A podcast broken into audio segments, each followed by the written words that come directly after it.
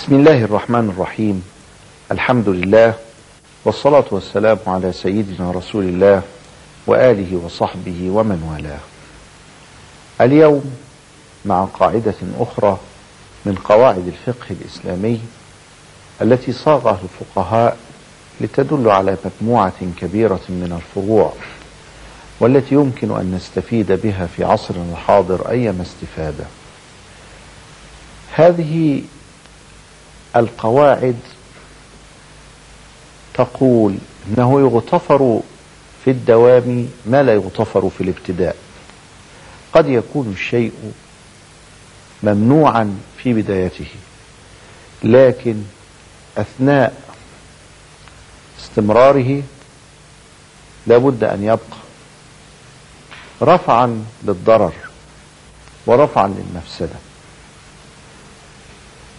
مثلوها بمثال لطيف وهو أن أحدهم قد أخذ قطعة خشب ليسد بها ثقبا في مركبه ثم بعد ذلك أبحر به في البحر. عندما أخذ قطعة الخشب أخذها غصبا من غير إذن صاحبها. هذا حرام لا يجوز فهذا لا يجوز في الابتداء. لكنه لما أصبح في وسط المياه لا يمكن أن ينزع قطعة الخشب هذه ولو نزعها لا أغرق المركب ومن فيها. ولذلك لا بد عليه أن ينتظر إلى أن يصل إلى الشط ثم بعد ذلك ينزعها ويسلمها إلى صاحبها أو يعوضه عنها. اذا أثناء سير المركب هذا في حالة دوام يغتفر فيه ما لا يغتفر في الابتداء. تكلموا عندنا لا يجوز تذهيب الأثاث الذي نجلس عليه. دهانه بالذهب. فهذا الدهان لا يجوز.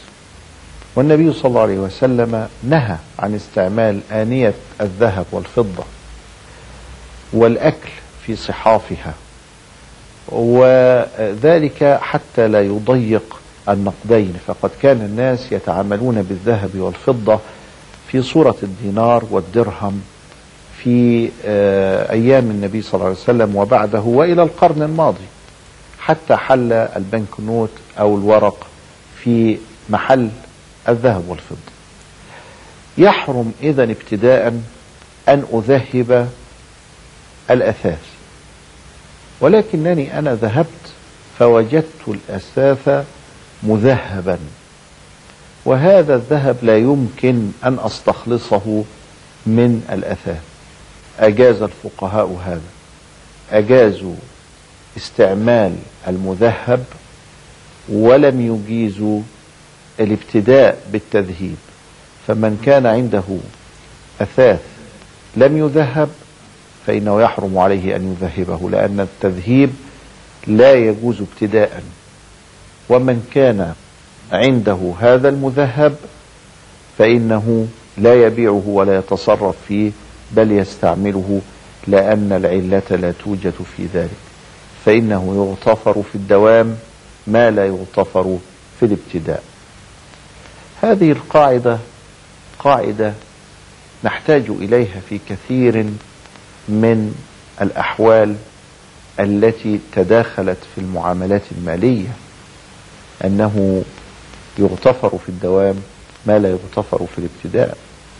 فكثير من الشركات تقع في معاملة لا تجوز ولكنها لا تستطيع بموجب القوانين أن تنسحب من هذه المعاملة وإلا أصابها الضرر البليغ.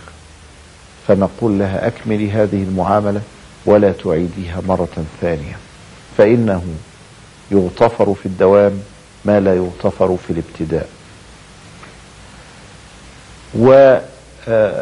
وكثير جدا من الفقهاء من أتى بقاعدة أخرى وهو أنه يغتفر في الابتداء ما لا يغتفر في الدوام أي عكس القاعدة الأولى.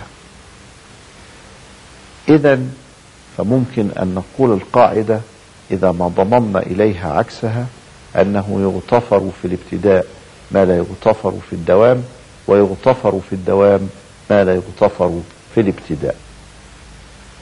وهناك أصل المسألة وأصل الشريعة مبني على أنه الذي لا يغتفر في الابتداء لا يغتفر في الدوام. فهذا هو أغلب الفروع الفقهية. فمثلا لو أنه لا يجوز الإقدام على الصلاة والإنسان متوضئ غير متوضئ الإنسان ليس متوضئا لا يجوز له أن يقدم على الصلاة.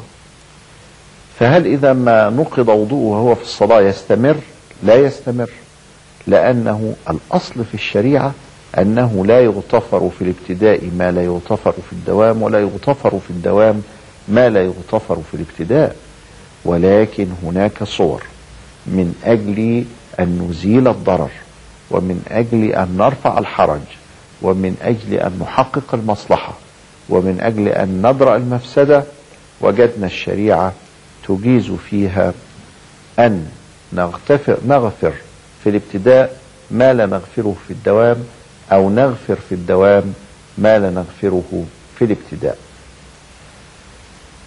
هذه القاعدة قاعدة مهمة ينبغي التأني فيها ولا يستطيع الإلحاق بها إلا المجتهد الفقيه الذي يدري ما المصلحة ومدى عدم مخالفتها لشريعة الله وكيف يطبق هذه القاعدة على ما يرى. ولذلك فهي قاعدة ينبغي ألا تستعمل من عموم الناس ولكن يستعملها الفقيه فيما يسمى بالإلحاق. القواعد الفقهية أيها الإخوة ليست دليلا شرعيا إنما هي أمر حدث كبؤر تجمع المتشابه والنظير في الفروع الفقهية في صياغات واحدة تسهل على الفقيه أن يدرك مكونات العقل المجتهد الذي استنبط الأحكام الشرعية من أدلتها التفصيلية. بعدما تأتينا هذه القواعد وتستقر فإنها يمكن أن نلحق بها وهذا يختلف عن قضية القياس الأصولي.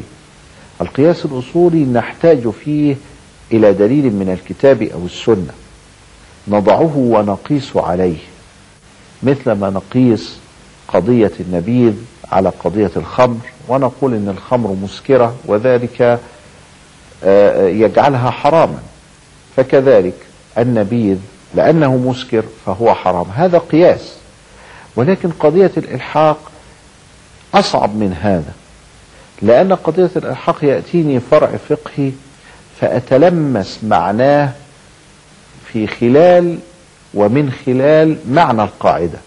ثم أحاول أن ألحق هذا الفرع الفقهي الذي معي بالقاعدة التي أمامي. ومن أجل ذلك كان الإلحاق بالقواعد أصعب من قضية القياس.